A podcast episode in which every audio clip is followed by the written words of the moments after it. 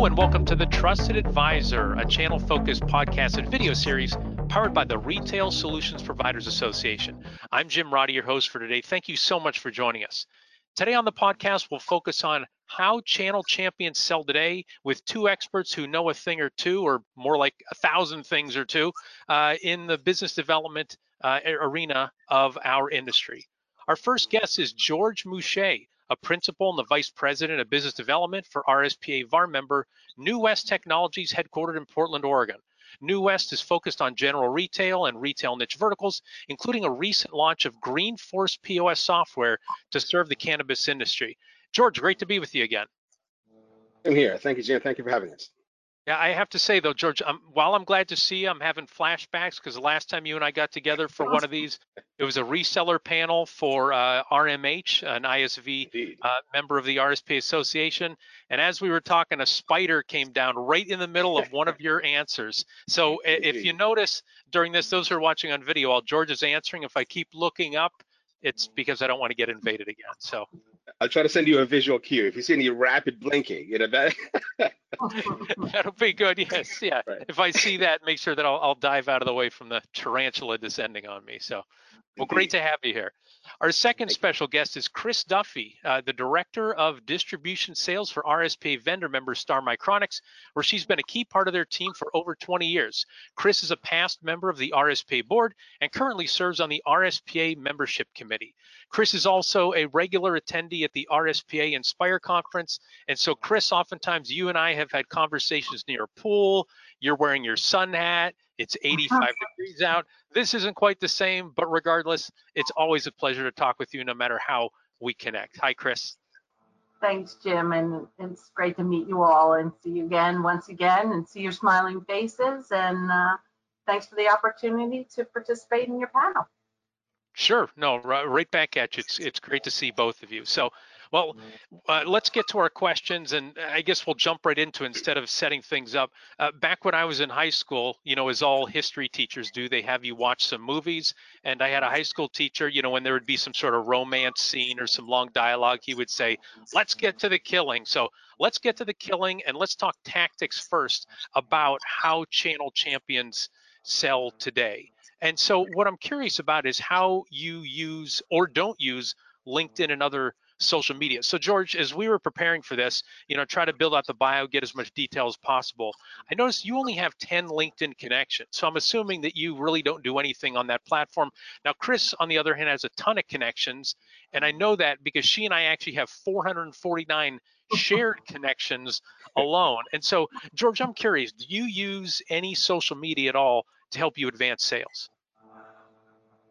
Uh, now, personally, I may have a, a, smaller footprint on uh, social media, but uh, professionally, we obviously do as a company.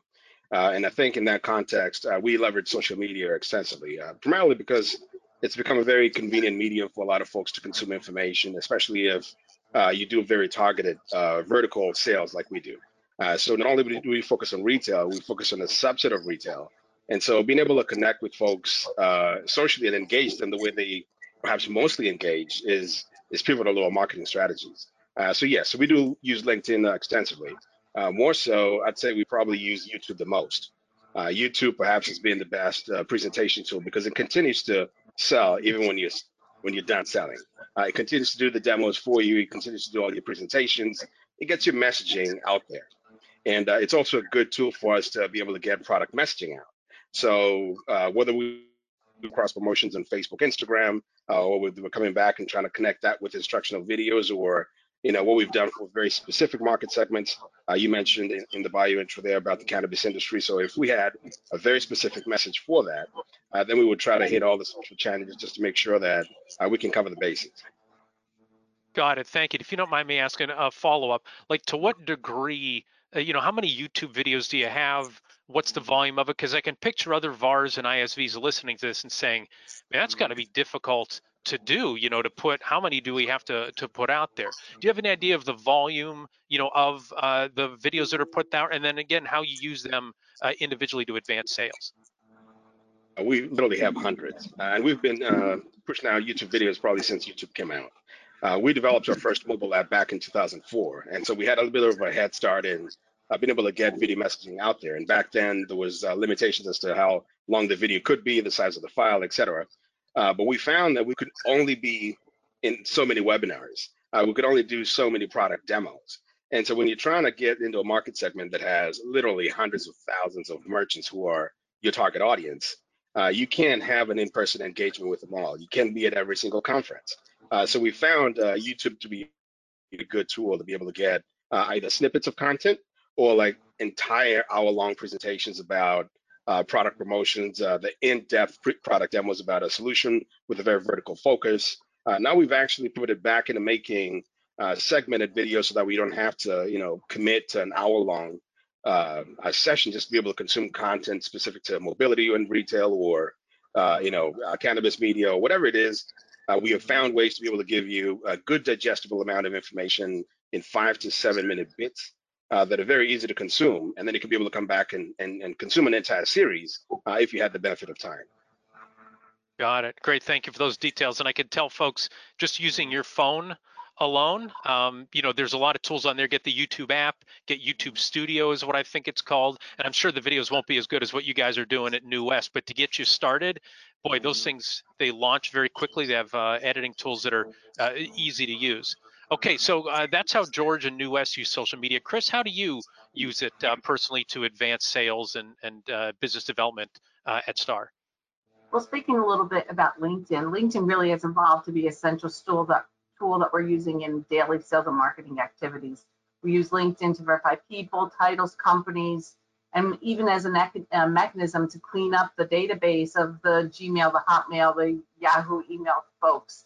It's an avenue to target decision makers of a specific industry or location. Got so, it. Okay. Yeah, so you use it a lot of times as a as a database. Is that uh, correct? Like you're checking your records, making sure you have the right people we use that and, and again as a marketing tool um, when we're targeting a specific industry or uh, a particular location. Um, so there's lots of different ways how to use that for target marketing. Uh, if you can give some insight in terms of how you work, um, you know, like over the course of a week, how often are you in LinkedIn? Is it something you get into once in a while, or is it something like, boy, this is like a, uh, you know, right-hand administrator for me. To what degree do you use uh, to use LinkedIn to help you? Okay, so personally, um, for my for my purposes, I'm using it just to communicate with people. Um, a lot of people want to stay in contact. They prefer to a quick uh, note through LinkedIn um, from a sales connection. Okay, but as far as a marketing is concerned, you know, they use it for you know other avenues as when they're building their campaigns out. Got it. Thank you. And I can tell I was just using LinkedIn uh, in these past 24 hours. The RSPA is uh, looking to gain more of a foothold in the cannabis industry. We recently launched a cannabis community. Uh, you know, very quickly, we're up to nearly 90 members of that, but obviously we want to mm-hmm. add, you know, folks who are, uh, you know, ISVs in the cannabis industry. Uh, somebody, Harry Brailsford from 420 MSP, had a post. He tagged me in it. There are all these people in the comment section who are people who were interested in. So I'm reaching out to them. Hey, we both, you know, connected on this. Can we have a conversation? And I've got conversations set up for next week and people reaching in. And again, totally free. You just have to be able to to pay attention. Like you said, George, go after those niche markets. You can use social media. So, okay, that's social media. That's kind of at a higher level. Now let's talk about lead gen. George, are you willing to share with us what are your most effective lead gen tactics? Yeah, so here's where we try to strike a balance between uh, uh, the quantity and quality. Uh, so, you know, as you probably know, we we service uh, uh, the high end of this the small retail market and then the the the lower end of the mid market. So we try to you know stay within the five to about 100 store range in terms of retail uh, profiles. So to be able to get to some of those folks, uh, we have obviously gone to the industry events that they go to because that is traditionally where you will find the best bang for your buck, the most exposure, uh, because you're literally in the middle of where they gather. Uh, and so that, that has always been perhaps the best uh, avenue for us to be able to do that, albeit in pre-COVID-19 times. Uh, when it comes to the, the quality opportunities, because every now and again you'll probably find a good handful of opportunities that could literally make or break your year. Uh, those we almost do exclusively by networking and word of mouth, uh, because we work uh, extensively within the channel being a Microsoft partner, so we have a full network of Microsoft partners, and then we also uh, position uh, two key retail applications. So we have, you know, Microsoft Dynamics 365, we have RMH. Uh, so between those two channels within themselves, we network extensively because we like to be in the middle of engaging all the major players because then they're aware of what we have that is new and coming, what we do for the other ones, who those who've not heard of us. so those are primarily the major uh, mechanism that we use to be able to actually get our, ourselves out there. And then in addition to that, we also do uh, a tremendous amount of uh, newsletters uh, because those are also very easy to distribute. Uh, they obviously have a very low cost uh, component to them. They allow you to just you know curate your message, you segment your data. we have very good analytics to be able to let us know you know th this message is really good for this market segment. And so we only do very targeted newsletter drops just to keep the engagement going and uh, keep folks informed about what's new and what's coming out in uh, coming weeks, months, or uh, fiscal years. Yeah, and just doing stuff like that, I know this sounds crude, but it lets people know that you're alive, right? They see the logo, even if they don't read it, they're like new s, new s, right? They at least know that you're still in business. You're you're reaching out to them. I'm curious, George, from a trade show standpoint, do you personally attend those yourself, or those split up among uh, other folks on your team to try to meet new customers? I know I try to attend just about every trade show I can, uh, which you know, for better or for worse, it puts me on the road about half the year. Uh, okay. But it's you know, uh, you know, what are you going to do? It comes with the territory. But yeah, we, yeah. we certainly don't miss a retail now event. Uh, we haven't missed one in many many years.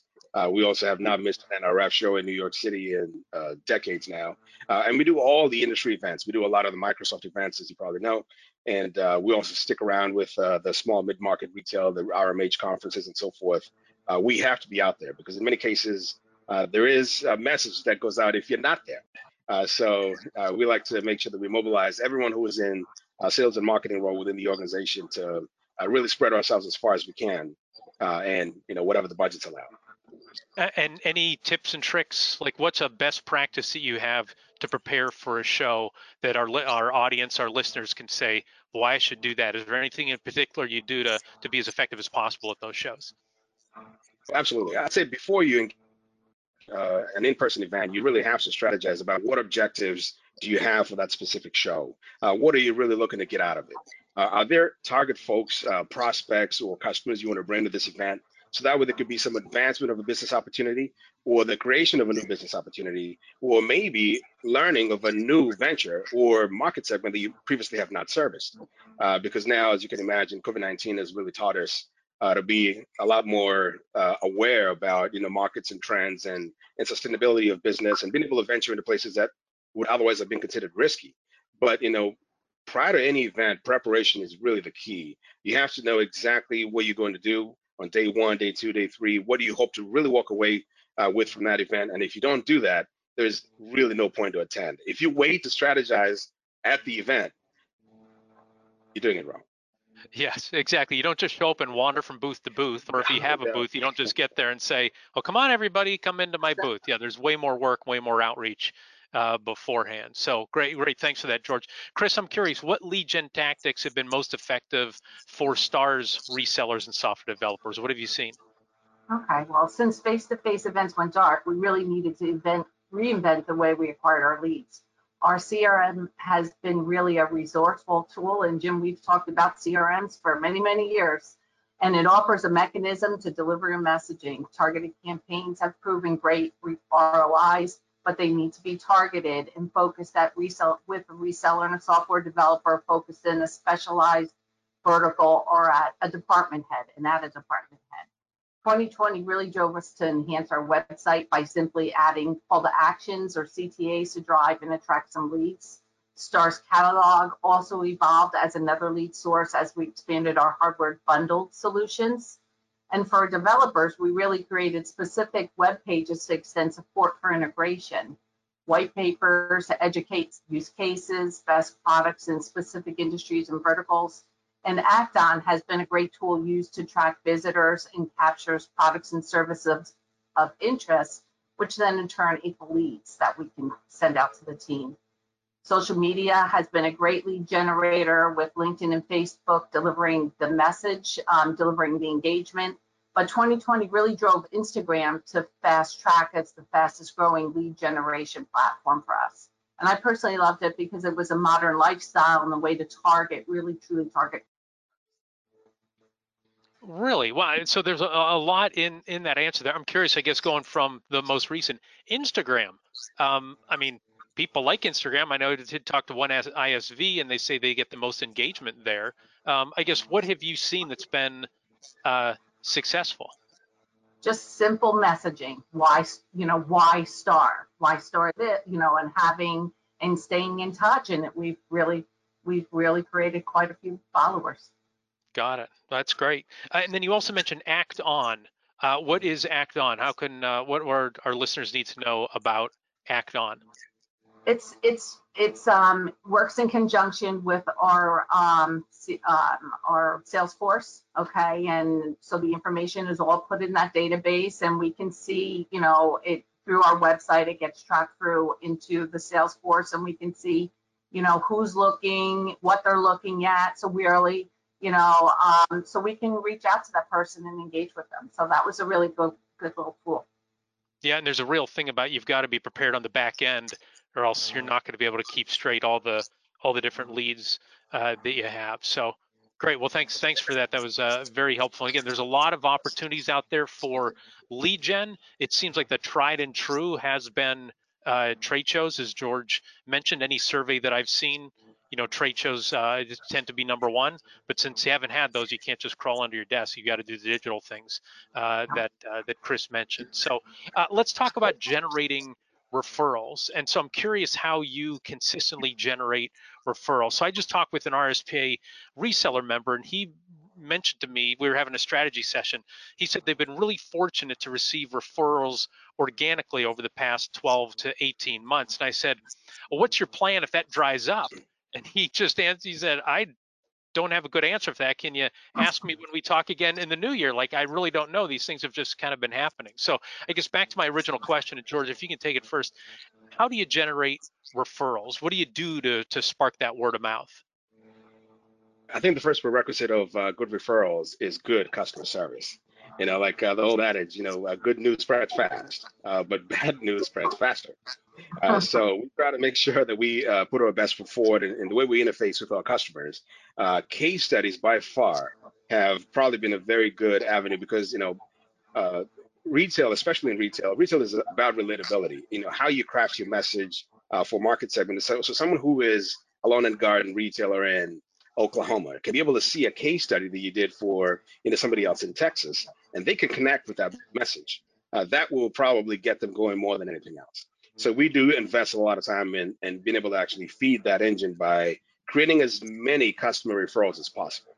And so each time we have a positive engagement with a client, we proactively drive that so that way they can be able to get the word out, whether they put a good Google review or they put a you know a good review on our website, or they go out there and put something on social media, or they you know uh, you know subscribe to be a, a case study reference customer. Uh, we get a lot more traction and mileage out of those engagements than virtually anything else. Now, naturally, uh, because we we network you know very extensively within the channels, uh, we are very prevalent in uh, the forums. So, as you probably know, uh, a lot of technology solution providers they really huddle constantly because they're, they're, they're trying to solve the same uh, problems out in the business communities daily. And so if we engage with uh, like an RMH forum or a Microsoft partner forum, uh, a lot of folks uh, will, learn from some of the things that we've done extremely well. We'll learn from the mistakes that others have made, and some we'll share some of the mistakes that we've made so others can grow from those experiences. So those folks really end up, you know, being able to be very good industry partners, really tightly, to where they will always refer business back to you because you're engaging with them on a, a very high frequency. And there is a trust element that just organically materializes from these exercises that really drives referral business. Uh, the vast majority of the biggest deals we do in any given year is always from networking referrals or customer referrals. Yeah, those are the best, uh, right? Because they'll point you towards. They they give the example. You mentioned about the forums. How do you participate in the forums. You know, I, have seen folks, and this is what I always, this is like my pet peeve when we did have trade shows, like their only use of social media was visit ABC company at booth number 123. And it's like, no, you've got to do more than that. What kind of things do you do in the forums? And If it's please visit New West at booth number whatever, I apologize for criticizing your your tactic in advance.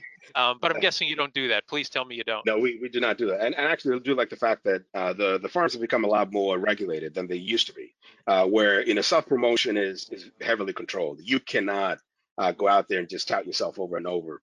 Uh, oftentimes, you know, in, in my personal experience, I've found that if, if you help others, others just gravitate toward you naturally uh, because they're, they're always going to be junior partners in any industry. And uh, we have been very fortunate uh, to be a, a leader in, in, in, just about the market that we actually service. Uh, so when it comes to, you know, whether it's payments, uh, whether it's, you know, SMB retail, we, we've just done it for, you know, a little over 28 years. And so we know a thing or two about it. So us being able to be mentors to other up and coming partners really puts us in a much more good position to be able to attract others who we did not even do business with who happen to be in the same farm. Now, naturally, in some cases, in the event of assisting someone else, you have an opportunity to uh, project yourself as a subject matter expert. Uh, so those two things kind of happen uh, almost symbiotically, and, and, and it creates this give and take that seems to just draw people in. And that has worked for us over the years. And uh, we've written a tremendous amount of uh, blog articles and posts that we actually also publish on our website that are just how-to best practices that uh, just other partners can be able to leverage in their own businesses. And that oftentimes allows us to, you know, have people come back and say, "Hey, I saw you wrote an article about this. Uh, you know, how did you, you know, create success with this?" And inevitably, those folks will end up being good referrals sources. Exactly. I really like how you said, and I wrote it down. If you help somebody, they will naturally gravitate towards you. There's actually a quote that I heard a couple weeks ago. I put it up on my bulletin board, so I'm looking at it. It's from uh, John Fetterman, who's a lieutenant governor here. I'm in uh, Pennsylvania, and he said, "If you're good, help someone else get to good." And I thought that is just a great guiding principle for for business, for humanity, you know, just in general. So if you're good, help someone else get to good, and, and those folks will gravitate. So, all right. So, uh, Chris, can you get me back from the full, uh, philosophical uh, side of this? I'm going to be quoting Socrates next. Um, how do you uh, how did Star generate referrals? What are some uh, effective referral tactics that you've seen or experienced, or that you implement yourself? Okay. Well, we've had some success with working with our large software houses who are, are trying to expand their reach in the channel and being channel focused. That's what we're all about, keeping the evolution going as well as we work with our distributors and software houses, connecting them with the resellers, you know, right from integration you know we're engaging a salesperson. And you know right from that point we're talking with the customer to say you know do you know you know do you need the channel? What else do you need? How can we help you? Um, most of the times you find out they don't even know they don't need a channel and by no means do i just want to send them out to the internet to purchase okay? I really want to set them up with the great partners. And start continuously partners with our distributors and marketing activities developing new opportunities that we're driving down throughout the channel. Got it. Thank you. Can you uh, dive in a little bit deeper? Because I know you and I have talked about this before. The importance of VARs and ISVs leaning on their vendors, leaning on their distributors instead of trying to go it alone and figure out figure things out themselves. Sometimes they recall and they think, oh, this vendor or distributor is going to try to sell me something or push uh, something to me, but they actually want to help, just like we were talking about.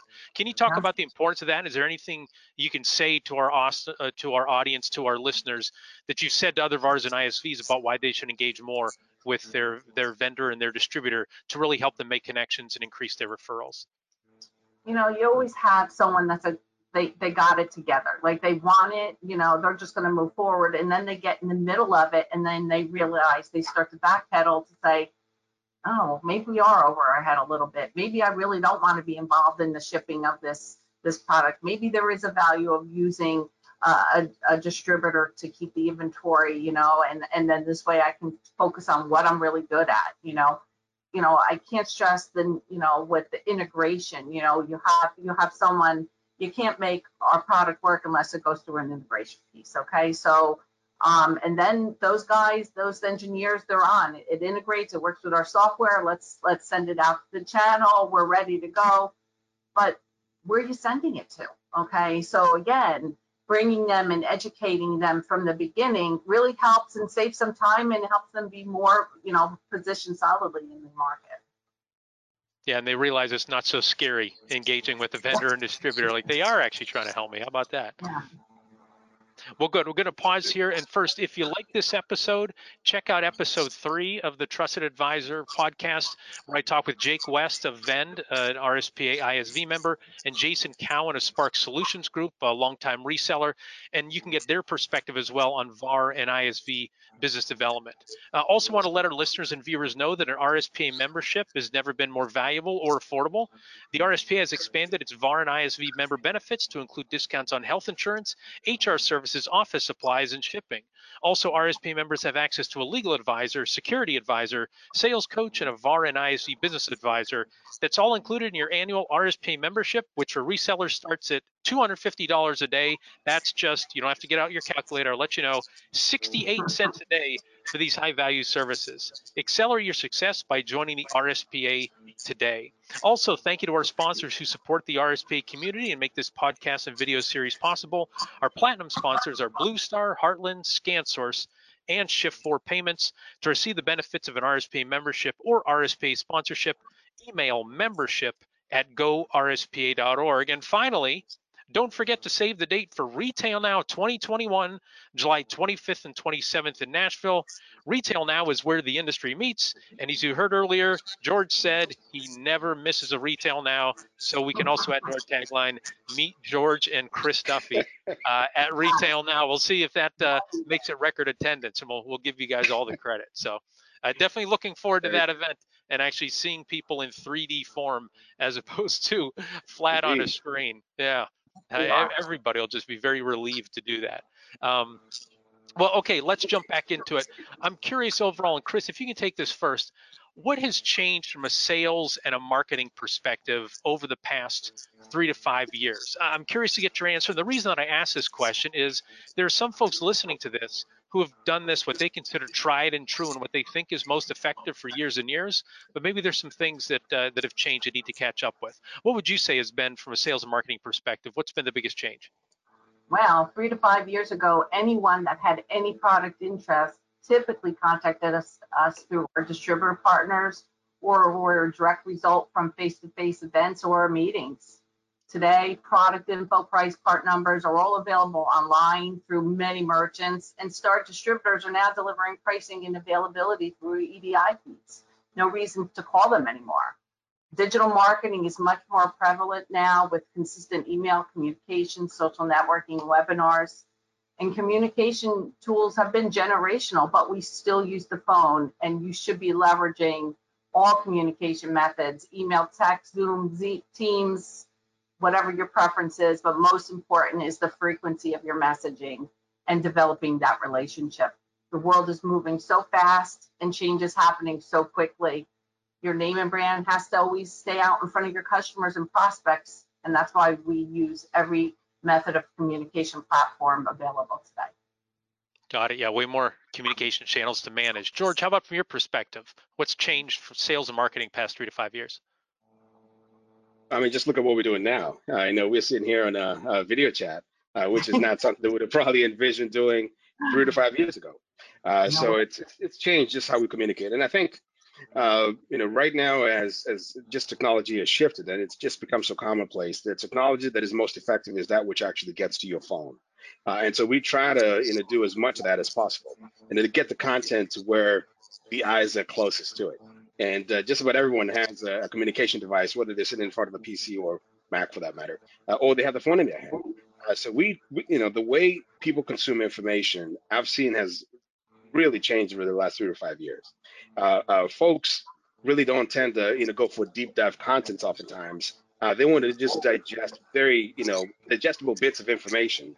And so the way you, you know, craft your messaging and the way you deliver that message, uh, obviously it has to be digital in, in many cases to be effective, uh, whether it's you know email or if it's uh, a digital ad or whether it's you know a, a, social media post or whether it's a blog post or uh, you know anything that is digitally uh, delivered, uh, it has to be brief and to the point. And um, and I think what probably has changed also is we we have shifted more from an academic sales approach to where I, you know I remember 15 20 years ago when we were leading with just expertise you know and so you you led with your resume and uh, that perhaps is maybe what's changed the most where now folks really relate to content that is more about storytelling, that human is the solution. And so if you want to have an effective solution, you demonstrate it or speak about it or engage it in a manner that folks actually see the human feeling about it. And that is what will allow them now to be able to receive that message. Because again, it's it's a lot more personal than it used to be. Uh, you know, you could do a sales seminar and you talk to 200 people, and you might walk away with you know a couple dozen opportunities, and that would be a successful event 10 years ago. Uh, now you have to be able to reach a lot more folks uh, because there is so much more content out there, and you have to find a way to differentiate your message from the masses. So that that's the approach that we've taken. Got it. Interesting. Thank you for that. And so, George, I'll stick with you. What hasn't changed? What has really withstood the test of time from a sales and marketing standpoint? Telephone. so that has not changed. Uh, I could tell you uh, some of the most touching messages that I receive or feedback uh, just from uh, sales reps that we have, or you know, personally. If someone reaches out and uh, and and responds to something that you put out, uh, you send out a newsletter, somebody calls you, your responsiveness to that engagement will make or break that sale. Uh, because if if you're the first one that they get to, well, they call you and they pick up the phone, you will almost always get them. If you don't, they will move on. By the time you get to them, they've already talked to someone else, and somebody else is, is having the kind of opportunity that you wish you had. So the phone communication will probably never go away and uh, the responsiveness is, is really what makes or breaks uh, how best you leverage the opportunity in front of you. And let me ask you, have you experienced, I've heard some people say this, the younger generation, they don't want to talk on the phone. Is that like painting it with too broad a brush? Or maybe you say, I haven't hung out with the younger generation to be able to answer that question. I guess just from your experience, do you see anybody who has an aversion to talking on the phone, George? And that may very well be true for B2C engagements. You know, so if you're selling to consumers, uh, then you know most consumers would, uh, because then you have to you know kind of really do social media. You have to really digitize literally everything. Uh, from we do you know mostly B2B, and so B2B phone uh, sales is still uh, the primary mechanism to which you would do business. Uh, it is also not uncommon that folks would obviously just you know go to your website and essentially just procure you know whatever your, your wares are uh, and they could be able to do it that way. But oftentimes, uh, we live in a world of consultative sales. You know, no one is just going to go out there and just buy a system that is going to, you know, cost you know six figures uh, without having to talk to someone. Believe me, you will have to talk to them. So uh, that has not changed. And uh, how you perfect the way you manage that process, uh, you know, really you know separates you from the others. Yeah, you're not going to text somebody, would you like to buy a full e-commerce enabled system? Here is the price and wait for. I wish it was that easy. yeah, but it, I think that's interesting. The distinction you yeah. make, like if your home phone, if people still have home phones, is ringing and you don't know who it is, you're not going to pick it up. But if you've got a business phone and that phone rings, you're not going to be like, I don't know who that is because it might be somebody calling in who wants something and wants to buy something. They might be a referral, like we talked about uh, earlier. So I'm glad you made that distinction. I'm always nervous about these broad brush, this generation this and this generation that. So I appreciate that, that level of detail, George. And I'll just add a little bit more to that. You know, one thing that has also, in my experience, just gone away is the concept of a business day. Uh, you know, it used to be, you know, we used to, you know, really work from nine to five or whatever your business hours were. That has just gone away business happens when it happens. It could be Saturday morning. It could be Sunday night. It could be Tuesday night. Business happens all the time. That is has been probably maybe the biggest shift. Uh, you have to be available, and if you're not, somebody else will. Yep, good point. And because we all have the phones in our pockets, we're always available and can always pick up and, and email back and all that. So, well, good. Uh, so, uh, Chris, uh, from your perspective, what hasn't changed? Again, what are those sales marketing tactics, principles, methodologies uh, that are still true today than they were 5, 10, 15 years ago. Okay, well, George, I couldn't agree with you more any more than a lot of, I'm spot on and I'm 100% in agreement with you. In marketing, they call it targeted marketing, but in sales, I call it the personal touch, just as you mentioned. We expect our team to call and talk to customers. Um, it's our way of taking care of our community of partners. Stars effectively manages and continues to strengthen our distribution channel as the distribution is the core of our success. working with our diligently and learning the pain of our partners and resellers to make sure that they're profitable and are, are able to compete against online reselling platforms has been essential. We understand the value of the partners. We know how hard it takes to make a good part, you know, a partnership, and we want to make sure it's recognized. Having the vision and tag, having a vision and tagline period has really been uh, you know, an advancement for us. And our ours is always leading, always innovating, has been a guiding force, which has really produced results that people recognize and come to expect from Star. Trade shows, you know, we keep talking about trade shows. They're gonna, they're gonna again going to resume. They will continue as a lead generator, but it's was necessary to shift our focus. We believe when they return, they will be well attended and prove to withstand the test of time as well. Yeah, and Chris, I, I appreciate you saying that, especially emphasizing that personal touch. Is there uh, anything that you can say to the VARs and ISVs listening? Because a lot of them are dealing with folks who are from out of town or purchase off the internet or things like that. What things have you seen? What tactics have been effective to be more personal and emphasize that personal touch and, and that communication to to succeed and win and, and to get that business. Because sometimes those out of town people those internet people are way cheaper uh, but you know you can use your personal touch to the advantage. Well i guess what advice would you have for them? What have you seen? You know but going you're going online for convenience okay? You're not going online for advice okay? You're not even sometimes going online to pay the cheapest okay you're going online because they have your credit card and it's easier to buy. You know, it's not going to get hacked. Okay.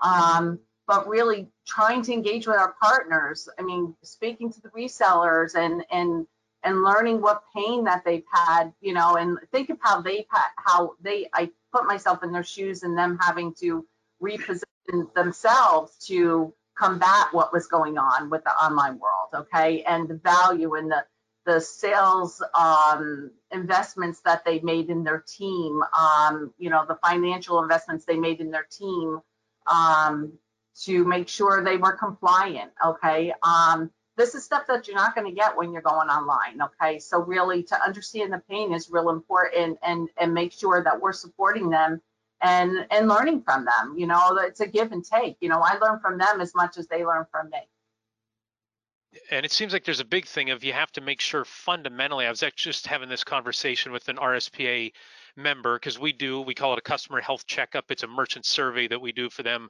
No charge for rspa members. We help them uh, survey their customers. The first few questions are about the product and one thing we talked about is if your product is good your customer service has a chance of being good. But if your product isn't good even if you have the greatest customer service people in the world, because of the sheer volume of problems they're going to have to deal with, people are going to feel the customer service uh, is isn't good. And so I almost think like it, it's so much better. You can have a personal connection if you're not selling a commodity, right? If you're in the commodity world, what do people care about personal connections, right? Like when I bought again using the phone as the example, or when I got a cup. Actually, I got this as a gift from somebody, so maybe that's not the best example in the world. But you don't care about the relationship. But if it's something more complex, and that's it seems like a message to folks. And I, I know Star and New West both do that. You guys really elevate what you offer. You're not you're not selling commodities. So. Um, just I'll get off my soapbox uh, for that. Just a couple more questions uh, uh, left related to, to sales. So, uh, Chris, we'll stick with you on this. Can you talk about changes related to sales and business development that mm-hmm. our listeners should expect to see in 2021 and beyond? And I guess how is Star adjusting its strategies and tactics to maximize sales over the next 24 months? Okay. Well, that that's a big. Those are some tall orders. I wish I knew, but I believe the return to what we knew before is going to be very slow. Okay, new habits have now been established, and they're not going to disappear. I personally miss the face-to-face communication and the hustle and bustle of traveling but really have learned to appreciate the value from working from home as many distractions have been eliminating, allowing for more productivity and more collaboration. Although many stores and restaurants closed, I really believe 2021 will be a great year for the implementation of the omni-channel platforms, whether it's new stores or older older ones. This change is recognized as, as an alternative needed for a brand survival. An investment needs to be made. Got it. Thank you. Before I pose that question to George, I know Chris, you were worried. We talked about before we press record about your dog barking uh, during, during, this, and your dog just started. We just have to know what's your dog's name. Uh, that's Bailey. Bailey? All right, very nice. Knows Well, the mailman's coming into town, so he's right out that door looking at him. Well, I'm, I'm glad that Bailey's there, made himself heard, and uh, I'm glad that he's there protecting you. Uh, good, good watchdog there. So, Yeah. all right, uh, George, uh, yeah, what's All your answer? pounds Of them, okay? I love it. And so, George, how are you? How's New West adjusting strategies and tactics to maximize your sales uh, over the next 24 months in this new world? Uh, just like uh, Chris was alluding to there, and obviously uh, uh, the, the the diminishing nature of in-person advances uh, certainly caused us and people like us to change our strategies. Uh, we, uh, if this was not the awakening that we needed, uh, it certainly got us there. Uh, we have uh, shifted our focus now to a lot more, you know, pandemic-proof type of marketing segment. So we have to now think of which businesses really survived and thrived in this pandemic and how can we, you know, align ourselves appropriately to make sure that we do more business with touch verticals. Uh, naturally, you know, related businesses, you know, always survive any recession, any pandemic. Uh, if you're selling to beer, wine, liquor folks, if you're selling to, you know, folks who sell tobacco or cannabis, uh, those industries have really, really thrived in this pandemic. Uh, healthcare segments, uh, mobile tech. Uh, so we're really, you know, focusing on making sure that we do a lot more with those verticals. Grocery has been um, a retail subvertical that we have not proactively marketed into. Uh, we react to it. We don't chase it. We do now. Uh, and so because we we have now uh, really seen just how they double, triple their businesses. They were having Black Friday type sales in February and have not had uh, any drop since then till now. And uh, so those are the types of businesses that we really want to make sure that we're very deeply embedded in uh, because they will survive any recession. Folks still have to eat. And, uh, you know, in the vice industries, people inevitably will escape to whatever they can to be able to make the pain less impactful. Uh, so, you know, people will always buy a glass of wine or a bottle of their favorite drink or whatever the case may be. And those retailers need us now more than ever. And those are the those are the folks that are making our phones ring. So we want to do more with those verticals that truly can survive, and we want to survive with them, uh, because we all have to adapt. We must change as as change, you know, drives us in different directions. Yeah, and as we talked earlier about from a commodity standpoint, I know I know I've talked to some resellers and they say, I provide this, and these commodity people are knocking me, uh, you know, off these businesses. I'm losing these deals. It's like, well, maybe you should focus up a line right from your vertical market that you're in. If you're playing in the lower end of whatever it is, hospitality or retail or or anything Right. like that, and commodities are eating away, well, then maybe you need to get to a a different market. If you don't mind me, George, asking, so uh, you know we're fascinated here with uh, the cannabis market. Can you share any insights in terms of how you got into that market and uh, what that's yielding for you? I know it's not something that uh, New West just got into in 2020. It's been uh, quite a while in the making. Can you talk about because if we're given the advice of you know search for markets that are really going to be a higher yield for you, uh, any insights you can give in terms of how you chose that market and things that you're doing to maximize? Uh, certainly. Uh, so just like you know, with most industries, uh, the moment a new vertical or sub-vertical pops up, uh, the floodgates just open. Everybody just you know chases it, and there is a little bit of very fast saturation uh, that almost happens almost immediately. Uh, no different than any other vertical. Cannabis was just bombarded with software publishers who mostly emerged from a compliance perspective. Uh, you know, think of folks who you know previously sold systems to pharmaceuticals uh, or the medical industry, where these are heavily regulated industries. Uh, traditional POS VARs just didn't play in that segment because they would they had plenty of business to chase in conventional uh, retail, be it apparel or beer, wine, liquor, or other subsectors. Cannabis has a very unique, uh, you know, requirement because it has a, a primary compliance component, and then it has the, the the the second part of it, which is the forgotten part, which is the traditional retail, uh, very robust, uh, you know, supply chain logistics channel. And so we came in with the retail expertise that seemed to be a gap in the traditional VAR selling into that space. A lot of the software publishers who entered that space reactively didn't have the retail background. So they had the compliance components, but the, the, the depth of the retail offering was always shallow. And that is really where we found a good footing to be able to differentiate ourselves. As you probably know in any industry, you have to focus on differentiation marketing. Uh, because when otherwise you're just a me too. If you just have something that everybody else has, uh, then there's no way for folks to know what's new and different about you. And you always have to stay ahead of it because naturally in the technology space, folks they replicate what they see people having success with. And so you can only have a leading edge for so long until you create a new standard. Yeah. So I think I've been been able to uh, come in with uh, over 25 years of retail experience, uh, put us in really good position to separate ourselves from uh, some of the folks who are just coming from a compliance perspective, and uh, we would, in a little win over uh, those customers who were now in their second or third round of POS systems, really finding one that actually addressed the fundamentals of retail and obviously had the compliance bits that they need to operate their business from a legal perspective. So th- that really was our secret sauce, and and we have continued to try to create that separation from some of those other industry solutions in that way. Yeah, there's one level keeping them compliant, but if you're able to then show them how to run a better operation and then grow exactly their right. sales, like that's mm-hmm. that's hugely hugely helpful. Chris, before I ask you the same question, just so you know, so even though I work in an office park, uh, the mailman must be here as well because the dog is barking. Uh, somebody brought their dog in today, and I can hear him hear him out in the hallway. So um, it's glad, glad that it's a dog day here uh, on the podcast. So, Chris, if you can talk for a little bit about, you know, hunting new verticals from a star perspective and making sure that you're riding a wave. I know John Levin on your team, uh, you know, has looked into the cannabis vertical as well. You're always looking for those new up and coming ISVs. I guess what color can you add to that in terms of the importance of even these giant vendors, you know, like yourself, maybe especially giant vendors, looking for these new opportunities, these new verticals to see what's around the corner? No, we're always trying to stay ahead of the wave. Okay. Um, you know, even with the whole online, the, the world that switched overnight to online ordering and uh, curbside pickup, you know, this is something that we really focus on and we really try to be tech, more tech, technology advanced than our competition. You know, it's just we have a vision and a foresight to stay ahead of the wave. Okay.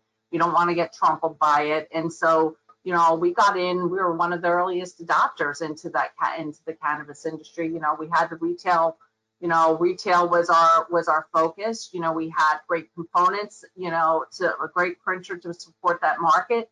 But as you know, that market and all the other markets, we really felt like the ease of integration was what it was all about. Okay, and of course the quality to back it up. But you know, that's why we really built out component, our component subset of what we offer right? To make it convenient, um, to make it seamless, you know, one integration package to integrate the cash drawer, the scanner, a scale, whatever it may be, you know, is all something that I offer, and it's all from uh, one company to make it easier for these um, for for our for our resellers. Got it. Yeah, that that makes sense. And you've got to make sure that you don't just wait for opportunities to come to you. You have to go find them out. That kind of seems to be a theme uh, that Chris and George you, you both you both share there. And also, if I can give a plug for Star, uh, they are one of the sponsors for 2021 of the new RSPA cannabis community. So we appreciate uh, your your support there. So my last question uh, for both of you, uh, and this is going to be the last question that I ask on the podcast this year because it's our final episode. Wow. Start with you, Chris. Uh, can you recommend for our audience a book to read, an online resource to follow, a podcast to listen to that's going to help them improve uh, their organization. And if your dog no, wants to join us, that, that's candy, fantastic. But I, I, certainly have to have the plug for the walk on that. Okay, I know there's a couple copies in your office as well. Chris is, Chris is holding Chris is holding up a copy of my book, so. So mine's personally signed, but really, um, getting things done by David Allen has been um, a great read for the procrastinator in us all. Um, and the HubSpot blog is relatively new to me, but really it's a, it's it has been a great tool for developing marketing strategies, sales plans, KPIs, and much more. So it's kind of you know, and it's free. Yeah, so getting things done by David Allen and then the HubSpot blog, uh, good mm-hmm. ones. We'll look into those. Uh, George, uh, what would you recommend for audience? What's a good resource? Uh, Chris just one up to me there, which is truly unfortunate because you know hers is signed. Uh, Jim, we need to have a sidebar about that. Yeah, mine is not signed, but I got it on Amazon. It'll be the best twenty dollars you've ever spent. So I, I, I appreciate that. Please, please leave a review.